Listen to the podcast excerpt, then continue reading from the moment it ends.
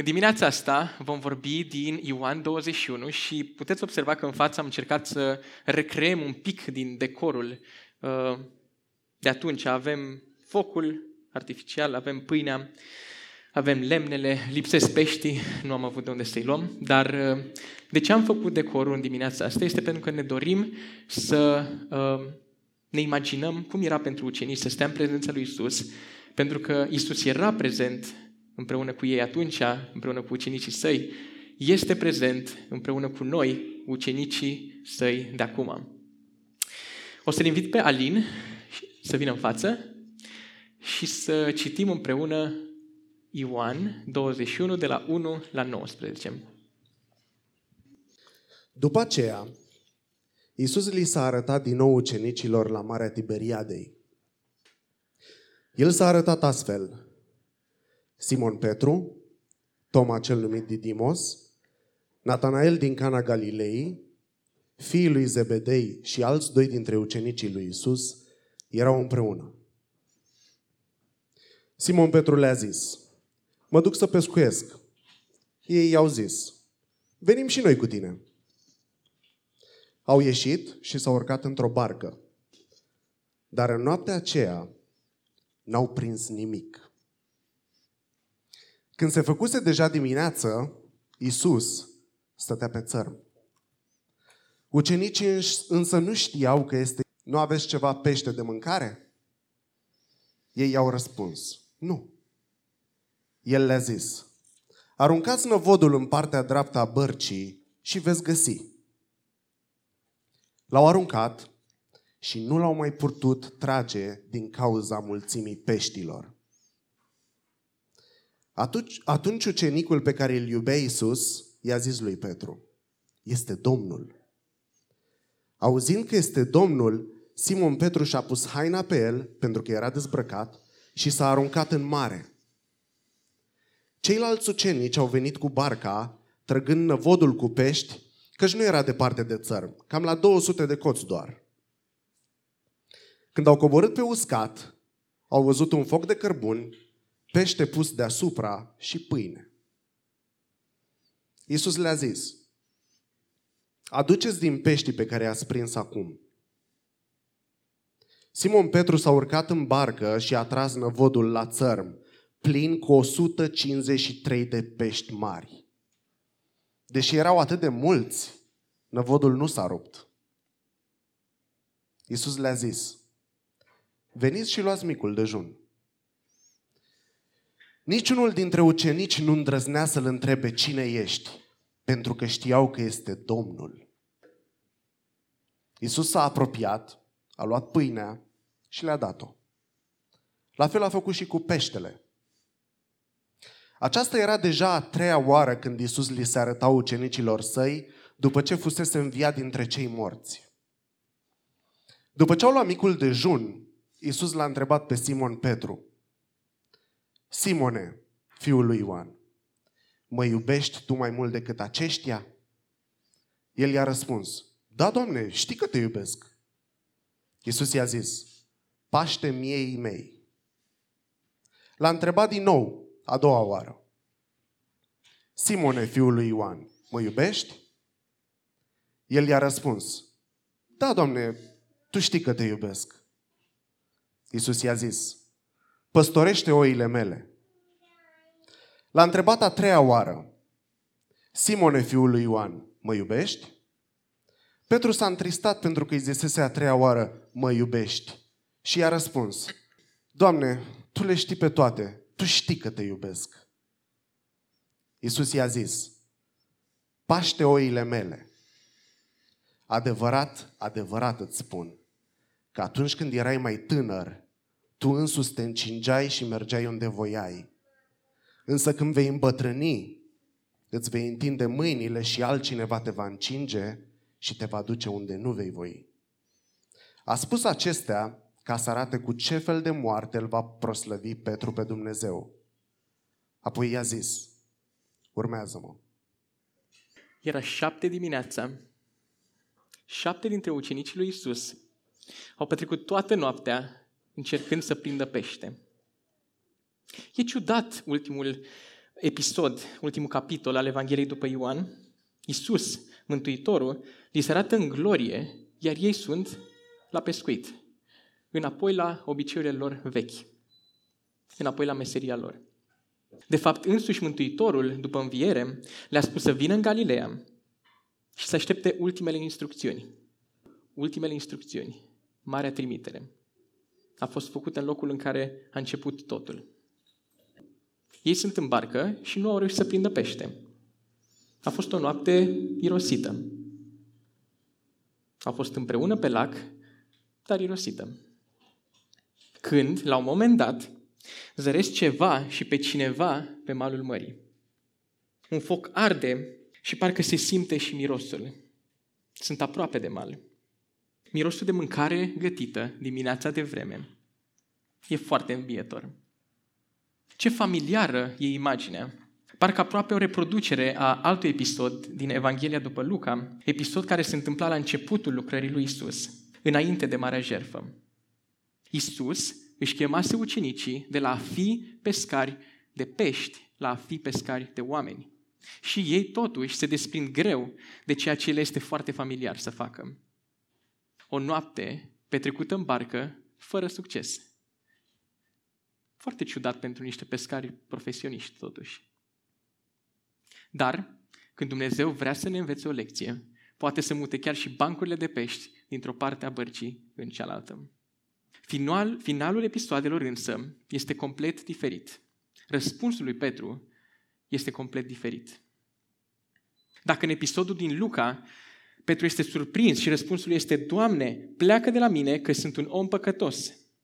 Căci atât el, ne scrie Luca, cât și cei care erau împreună cu el fuseseră cuprinși de uimire din cauza pescuitului care a avusese loc. Ei bine, de data asta, Petru aleargă spre Isus. Și citim în versetul 7.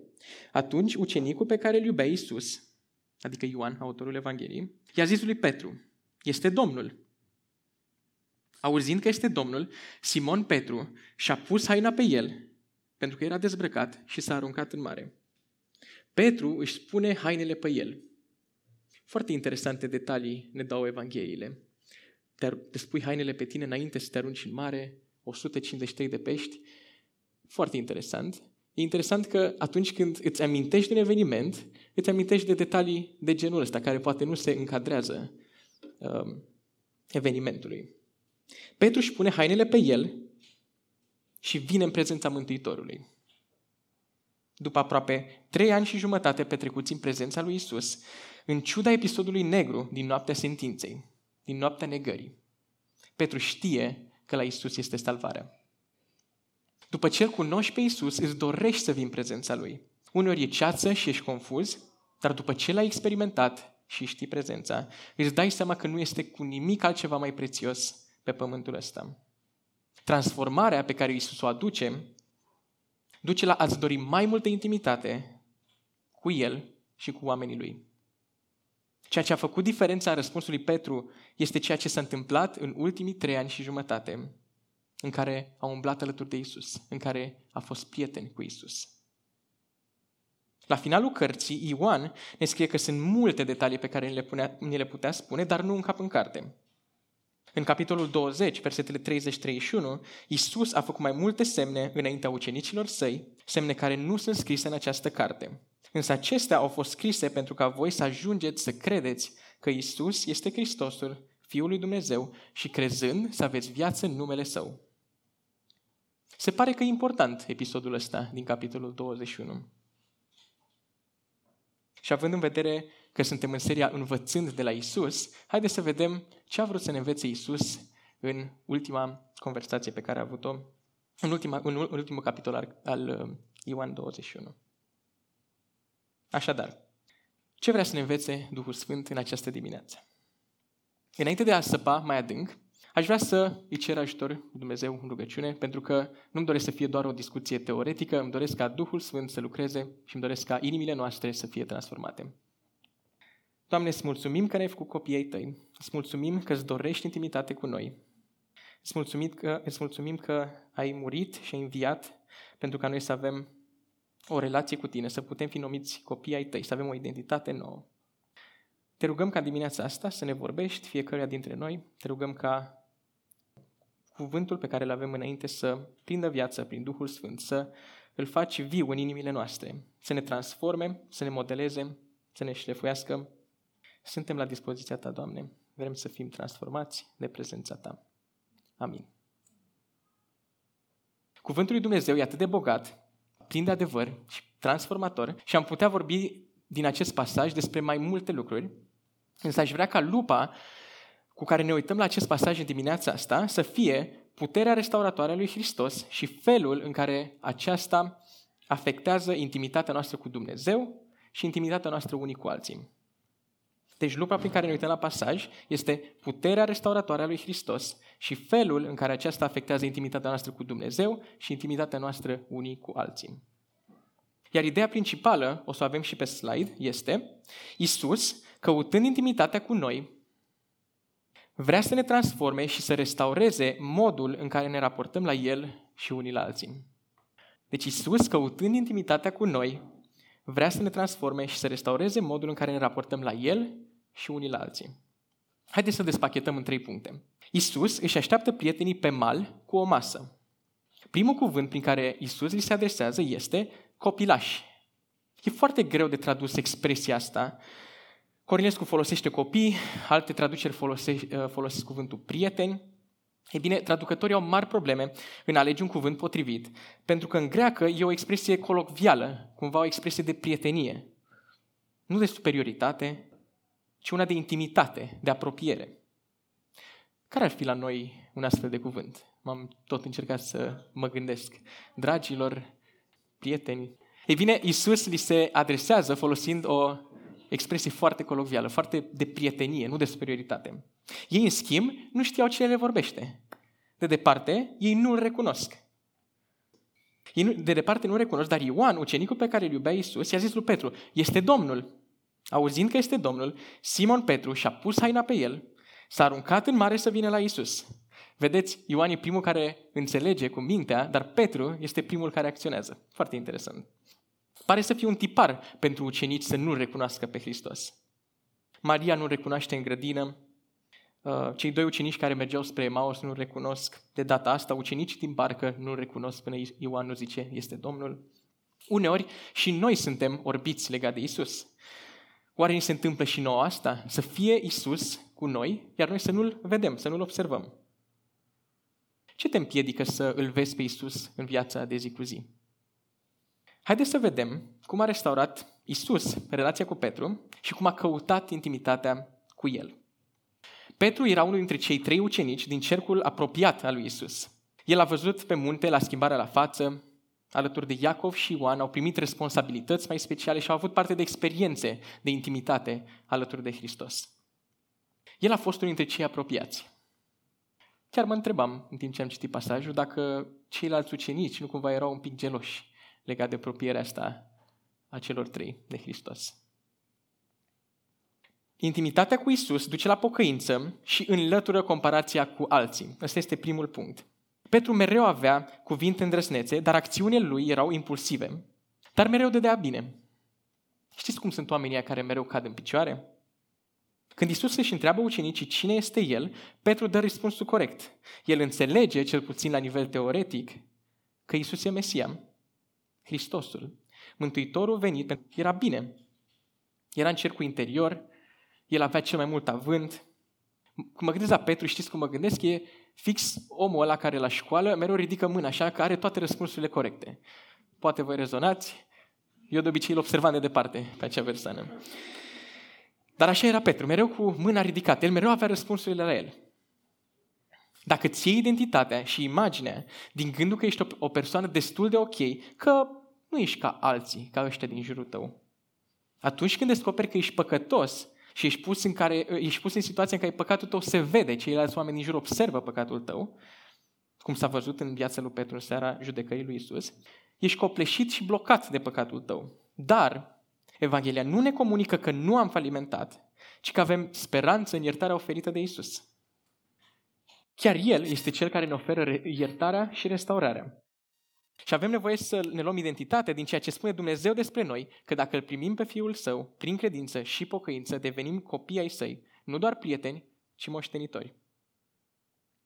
În prezența lui Isus nu e nevoie să ne minimizăm păcătoșenia pentru a ne simți mai bine cu noi înșine sau pentru a da bine înaintea altora. Pentru că suntem deja iubiți și acceptați de El. Și clar, nu ne dorim să rămânem la fel, pentru că vrem să fim cu atât mai mult, mai mult asemenea cu Isus. Acum câteva luni eram cu băieții cu care ne vedem la fotbal în fiecare vineri, pe vară suntem în pauză. Și nu știu dacă știți cu toții, dar noi jucăm mai dur unii cu alții. Ne place să alergăm, să ne împingem, uneori să mai aruncăm câteva cuvinte. Ai zice că e parte din etosul bărbaților din MD. La un moment dat, unul din noi se accidentează și stătea întins pe jos. Iar câțiva de pe teren, n-ai zice majoritatea, dar câțiva de pe teren, erau foarte stresați că omul nu se ridică și cumva nu putem să profităm la maxim de timpul de fotbal pe care îl avem. Eu, eu eram unul dintre cei oameni, cumva în, în sinea mea, poate am și zis ceva cu voce tare, nu mai țin minte exact. Cert este că o femeie care era pe margine și a observat jocul, a venit și a zis, așa în văzul tuturor, aici este la suprafață caracterul oamenilor. Doar la joc vă gândiți. Nu, put, nu vă pasă mai mult de omul ăsta decât de joc. Și recunosc că pentru mine, reacția inițială din mine, din sinea mea, a, a fost să-mi pice foarte greu și să fiu foarte defensiv. Cum adică să-mi pese mai mult de joc decât de o persoană? Instinctul era să răspund și să zic, probabil nu înțelegi cum joacă băieții între ei. E ceva așa între băieți, nu e, nu e o chestie ușor de înțeles. Uh, dar am tăcut și în drum spre casă m-am rugat și l-am întrebat pe Dumnezeu de ce am reacționat așa în inima mea, că nu a fost nimic verbalizat. Și răspunsul pe care l-am primit a fost, Bogdan, nu-ți fie teamă să-ți recunoști păcătoșenia și să-ți ceri iertare pentru ea, pentru că ești chiar cu atât mai mult păcătos decât îți dai seama și cu siguranță sunt mult mai păcătos decât credeam că sunt în momentul ăla. Și cumva, dacă încerc să minimizez și să dau bine în fața oamenilor, crucea lui Isus este făcută mai mică. Parcă nu, parcă păcatul meu nu este suficient de vretnic să fie restaurat de crucea lui Isus. E bine, întorcându-ne la Petru, în seara dinaintea prinderii și omorârii lui Isus, observăm cum el încă se vede mai bine decât este. În ochii lui, dădea bine. În Evanghelia după Marcu, în capitolul 14, de la 29 la 31, vedem momentul în care Isus le spune că moartea lui e iminentă și hai să vedem cum răspunde Petru. Chiar dacă toți se vor potigni, eu nu mă voi potigni. Iisus i-a zis, adevărat îți spun că astăzi, în noaptea asta, înainte de al doilea cântat al cocoșului, te vei lepăda de mine de trei ori. Dar Petru a răspuns și mai convins. Chiar de ar trebui să mor împreună cu tine, eu tot nu mă voi lepăda de tine. Cu alte cuvinte, ce zicea Petru în seara aia, era, Doamne, eu te iubesc mai mult decât te iubește oricine și din încăperea asta și de oriunde, de față cu toată lumea. De aceea Iisus revine la asta acum. Când Iisus îl întreabă în versetul 15, Simon, fiul lui Iona, mă iubești tu mai mult decât aceștia? Iisus aduce comparația în discuție pentru că era deja prezentă în inima lui Petru. Dar nu se oprește aici. Știa că Petru are vorbe mărețe și fapte mărunte. El spunea ușor lucrurile sub impulsul momentului și tocmai de aceea l-a întrebat pe Petru de trei ori aceeași întrebare. Pentru că Petru de trei ori s-a lepădat de el. Și pare că Iisus învârte așa un cuțit în rană, ca și când Petru nu știa că s-a lepădat de el, întrebându-l de mai multe ori. Și mi-a plăcut ilustrația asta, că Iisus are un cuțit de chirurg care bagă spre binele pacientului, să vindece. Mi s-a părut foarte tare. Iisus reconstituie întregul context al lepădării în jurul unui foc și două caze lui Petru să spună de trei ori ceea ce a negat de trei ori. Care e soluția pentru restaurare? Pocăință. Pocăința este mai mult decât un moment de aha, în care îmi conștientizez păcatul. Pocăința e mai mult decât o trăire emoțională intensă de părere de rău pentru un păcat sau pentru că sufăr consecințele acelui păcat. Pocăința înseamnă să vedem sfințenia lui Dumnezeu, care este standardul pentru perfecțiune, apoi să vedem cum suntem noi de fapt și să vedem că nu avem nicio șansă să ajungem să atingem standardul de perfecțiune al lui Dumnezeu. Să ne mărturisim păcatul, să ne cerem iertare și să cerem prin credință restaurare și acceptarea păcatelor și iertarea lui Dumnezeu prin Isus Hristos. Pocăința e lucrarea Duhului Sfânt în nou, noi și mereu duce la viață, la prospețime. Nu se termină fără încurajare și speranță. Așa putem să facem și diferența între uh, convingerea de păcat pe care Duhul Sfânt o aduce sau acuzarea pe care Satan ne-o aduce de multe ori. Satan punctează păcatul și apoi plantează gândul că acolo se termină totul, că nu mai este speranță. Ne împiedică să vedem soluția pentru păcătoșenia noastră și ne împiedică să ne îndreptăm spre Isus. Așa a crezut și Iuda când a ales moartea și nu a văzut speranța iertării în Isus. Iuda a avut o părere de rău reală, dar nu a fost pocăință, pentru că nu s-a întors spre Isus. În aceeași seară, Petru s-a căit și el, dar având speranța restaurării, speranța în Isus. Și adesea în viața mea recunosc un păcat. Îmi dau seama de rădăcină și mă opresc aici. Și am avut un moment de aha, care mă mulțumește, am înțeles rațional cu mintea, dar cumva asta nu e suficient. Și acum o săptămână chiar, mă simțeam foarte bine așa legat de mine. Mă gândeam, am slujit la Piatra de vreo două ori, am slujit în tabăra Aliaj, am fost și la Missio Dei la slujire și asta pe lângă lucrurile care se mai întâmplă în viață de zi cu zi. Și cumva mă simțeam așa foarte bine, mă simțeam împlinit. Moment în care Dumnezeu mi-a reamintit versetele din Matei, capitolul 7, 22 și 23. Mulți îmi vor spune ziua aceea, Doamne, Doamne, n-am profețit noi în numele Tău? N-am scos noi demoni în numele Tău? N-am făcut noi multe minuni în numele Tău? Atunci le voi spune limpede, niciodată nu v-am cunoscut. Plecați de la mine, voi, cei ce faceți fără de legea. Ce cuvinte dure, pe mine chiar m-au impactat. Plecați de la mine. Ce reamintire bună însă că nu ceea ce facem pentru Dumnezeu e ceea ce ne califică, ne dă valoare, ci ceea ce Isus a făcut deja. Lucru care ar trebui să ne conducă la intimitate și apoi la slujire.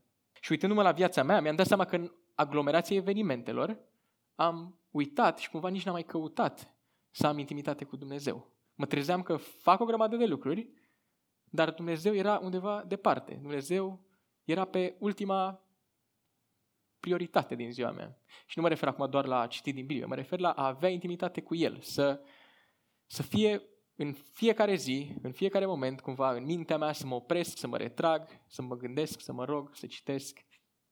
Lucrurile astea nu le mai făceam, ba mai mult de atâta, nici nu măcar nu mă simțeam prost că nu le fac, pentru că mă gândeam, fac suficiente lucruri pentru Dumnezeu. Și pentru mine, pocăința a însemnat, Doamne, ajută-mă să mă pocăiesc. Eu nu mă simt prost legat de asta. Și am cerut lui Dumnezeu pocăință. În încercarea de a avea intimitate cu Dumnezeu și în dorința de a avea intimitate cu El, pocăința a fost cea care m-a ajutat și Dumnezeu chiar a răspuns. A fost foarte fain. Chiar a doua zi dimineață, parcă m-am trezit efectiv cu o nouă dorință și o nouă pasiune de a avea intimitate cu Dumnezeu. Și a fost foarte fain. Dacă Isus ar fi lângă foc și te-ar întreba, ai fi aici, mă iubești? Tu cum ei răspunde? Mai mult, de câte ori te-ar întreba? O dată? De trei ori? De 15 ori? De 150 de ori? Nu îmi doresc să rămână lucrurile astea la nivel teoretic. Și atunci m-am gândit că aș vrea să avem un timp în care să aplicăm, la nivel foarte practic. Așa că aș vrea să ne împărțim în grupuri de 4-5 persoane, așa cum suntem, și să discutăm între noi răspunsul la următoarea întrebare pe care o să o avem și pe ecran. Care sunt lucrurile care te împiedică să ai intimitate cu Isus? Împărțiți-vă în grupuri de 4-5 și apoi după 5 minute o să vă rog să împărtășim unii cu alții, uh, să vedem care sunt lucrurile care ne împiedică să avem intimitate cu Dumnezeu. Îmi doresc să fie un mesaj aplicativ, îmi doresc să producă schimbare, nu îmi doresc să fie doar un mesaj teoretic. Haideți să ne adunăm și să împărtășim unii cu alții ceva idei. Care sunt lucrurile care te împiedică să ai intimitate cu Isus? Mhm. Deci agitația continuă și chemarea Instagramului. Ok, am înțeles. Și amânarea. Super, mulțumesc. Mhm. Mhm. Deci pare că Dumnezeu nu se interesează de lucrurile triviale ale vieții. Mulțumesc, dar îmi place că ai făcut uh, distinția între vulnerabilitate, intimitate și disciplina, aia în care doar îți faci timp. Fain, foarte fain. E nevoie de credință. Da. Și ai zis înainte dezamăgirea de Dumnezeu. Ok. Fain. Super, mulțumesc de răspunsuri foarte faine. Încurajare e, și încurajarea dimineața asta este, ne dorim ca intimitatea cu Isus să crească. Uh, și mi se pare foarte tare încurajarea că Isus l-a făcut pe Petru, care era unul dintre cei mai instabili oameni, stâncă. Și mi se pare foarte tare. În intimitate cu Dumnezeu, Dumnezeu ne transformă să fim lideri mai buni decât ne putem imagina vreodată și oameni mai buni. Fond. Ok, intimitatea cu Isus duce la pocăință uh, și pe măsură ce ne pocăim, devenim mai intim cu Dumnezeu și înlătură comparația unii cu alții, prima idee. Apoi, întâlnirea cu Hristos restaurează relațiile cu cei din jur. În versetul 4, ni se prezintă cei șapte ucenici care sunt în barcă. Un lucru interesant despre ei, ăștia bărbații care l-au urmat pe Isus în cei trei ani și jumătate de lucrare, e că sunt foarte diferiți. Petru e cel cu afirmații mărețe, lucruri un pic mai negândite, un pic impulsiv. El taie urechea soldatului din grădina Ghețimani, spune că îl va urma pe Isus până la moarte, dar apoi îl neagă în fața unei slujnice și a alți doi oameni. Toma e cel care are nevoie de dovezi. Știm pe Toma ca fiind Toma necredinciosul. Gândiți-vă că Toma, care era așa mai sceptic, el vrea să aibă, vrea să îl vadă pe Isus, care a înviat, că are răni în mâini și picioare și în stomac. Și cumva, gândiți-vă că, și acum eu nu sunt un expert în înviere, dar dacă mă gândesc la un om care învie, care, dacă mă gândesc la un om care are capacitatea să învie din morți, mă gândesc că are și capacitatea să se vindece și să arate bine, poate să arate mai bine decât arăta înainte. Cumva s-a întâmplat ca Toma chiar să ceară ceva ce era adevărat despre Hristos. Uh, gândiți-vă cum ar fi fost ca Toma să rateze ideea de salvatorul Universului, Isus, doar pentru că Isus ar fi, um, ar fi înviat fără să mai aibă urme ale crucificării. Foarte interesant. Deci Toma era foarte sceptic. Natanael, în schimb, era prea credul. Îl vedem că atunci când Isus îl întâlnește și zice ce a făcut sub smochin, cumva Natanael era acolo, făcea ceva ce doar el se pare că știa, pentru că atunci când Isus i-a zis că știa ce face sub smochin, Nataniel i-a zis, ești Mesia, ești salvatorul Universului și cumva Isus i-a zis, pe bune, deja crezi chestia asta și încă n-am făcut minuni. Cumva era la polul opus față de Toma. Foarte interesant. Avem o grămadă de personalități diferite între ucenicii lui Isus și totuși îi vedem în aceeași barcă. Ei nu se potrivesc să fie în aceeași barcă, dar totuși sunt.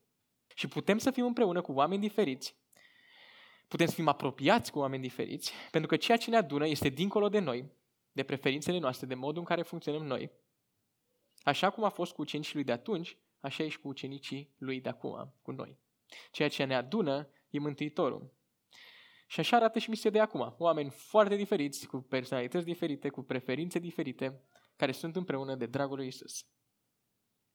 O afirmație foarte interesantă pe care C.S. Lewis o face în cartea lui Cele patru iubiri este că pentru a-L înțelege pe Isus, avem nevoie de comunitate și pentru a înțelege comunitatea, avem nevoie de Isus.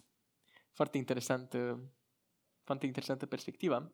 Și am un citat din cartea aia care l-am pus în engleză, mi se pare că în română se pierde un pic din esență. Eu o să-l citesc în, în română, dar l-avem și în engleză. Și spune așa, prietenia manifestă o asemănare glorioasă cu raiul, acolo unde multitudinea celor binecuvântați crește imaginea pe care fiecare o are despre Dumnezeu. Fiecare suflet, văzându-l în felul lui pe Dumnezeu, comunică acea viziune unică celorlalți.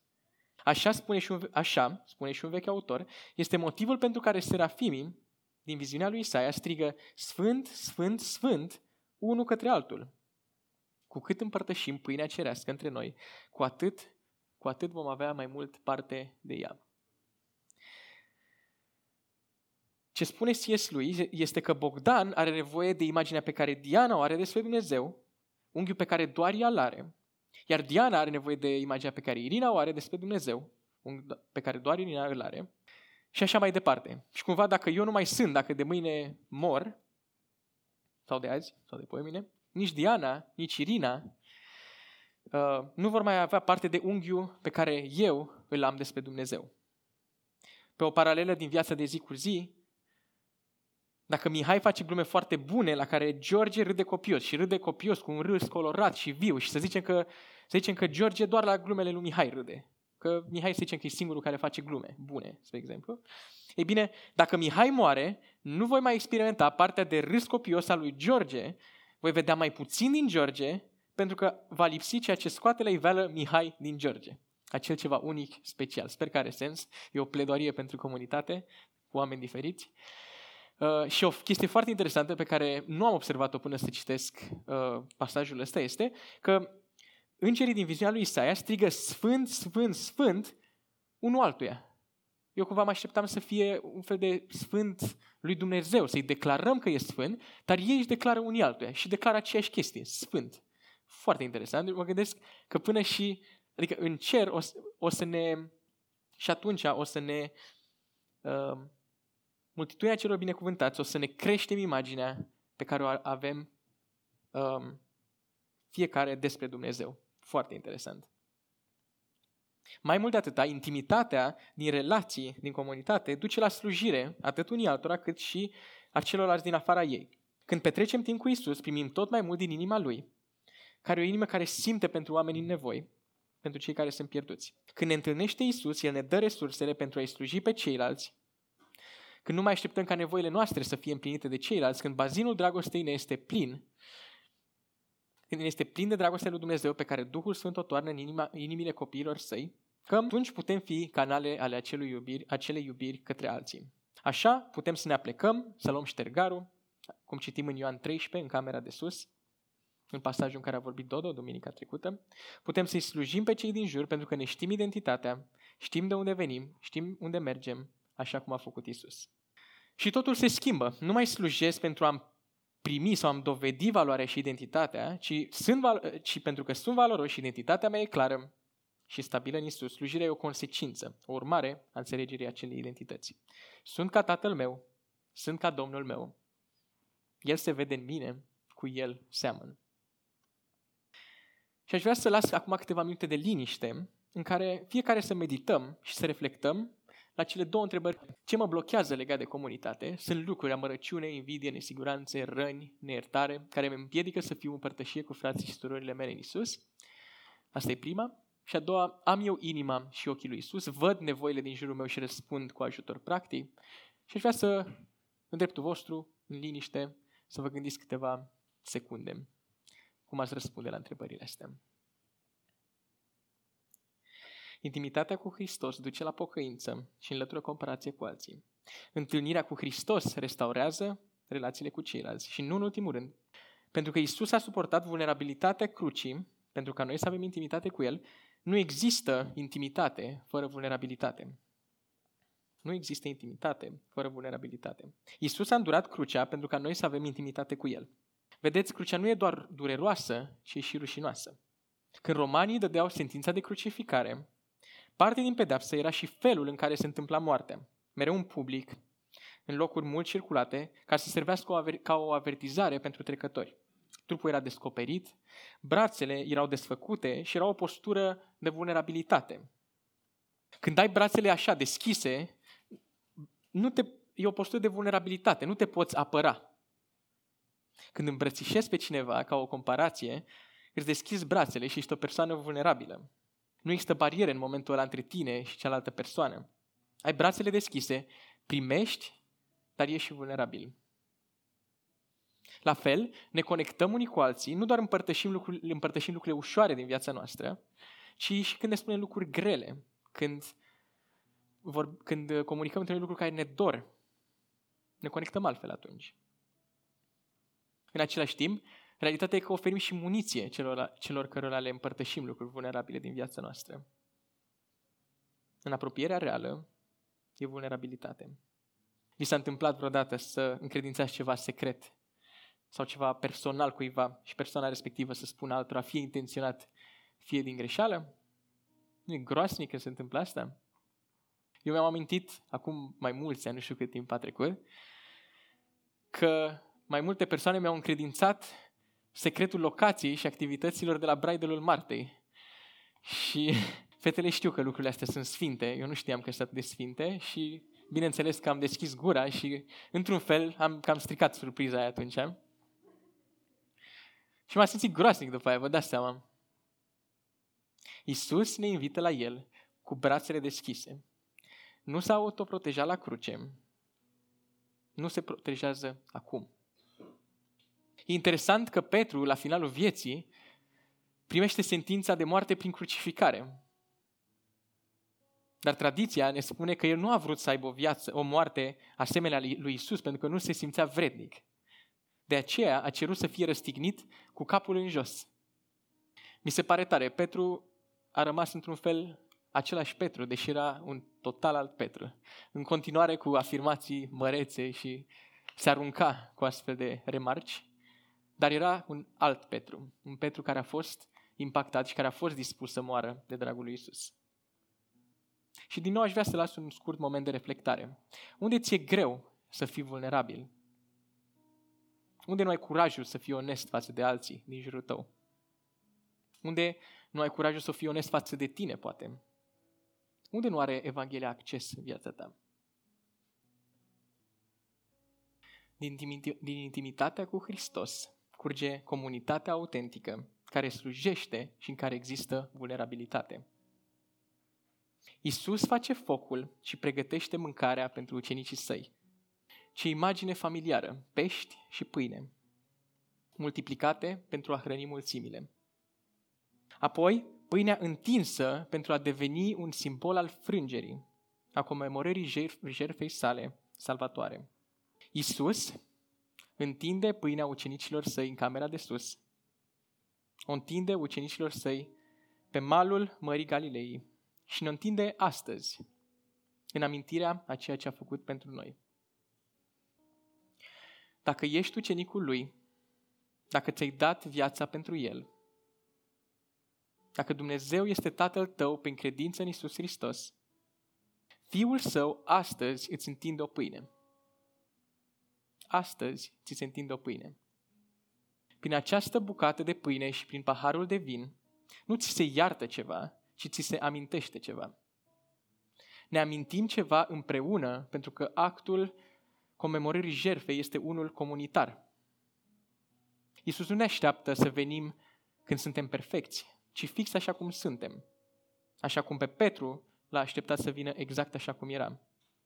Ne invită la cină, ne invită să reflectăm la păcătoșenia noastră, la nevoia noastră de El și mai apoi, mărturisindu-i păcatul, să primim iertarea Lui.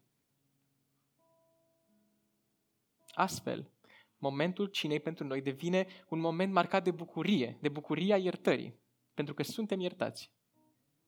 Dacă însă nu ai avut un moment în care i-ai spus lui Isus că vrei să-L urmezi, indiferent de cost, că vrei să fie mântuitorul tău, să umbli în ascultare și în intimitate cu El, acum e momentul potrivit pentru asta.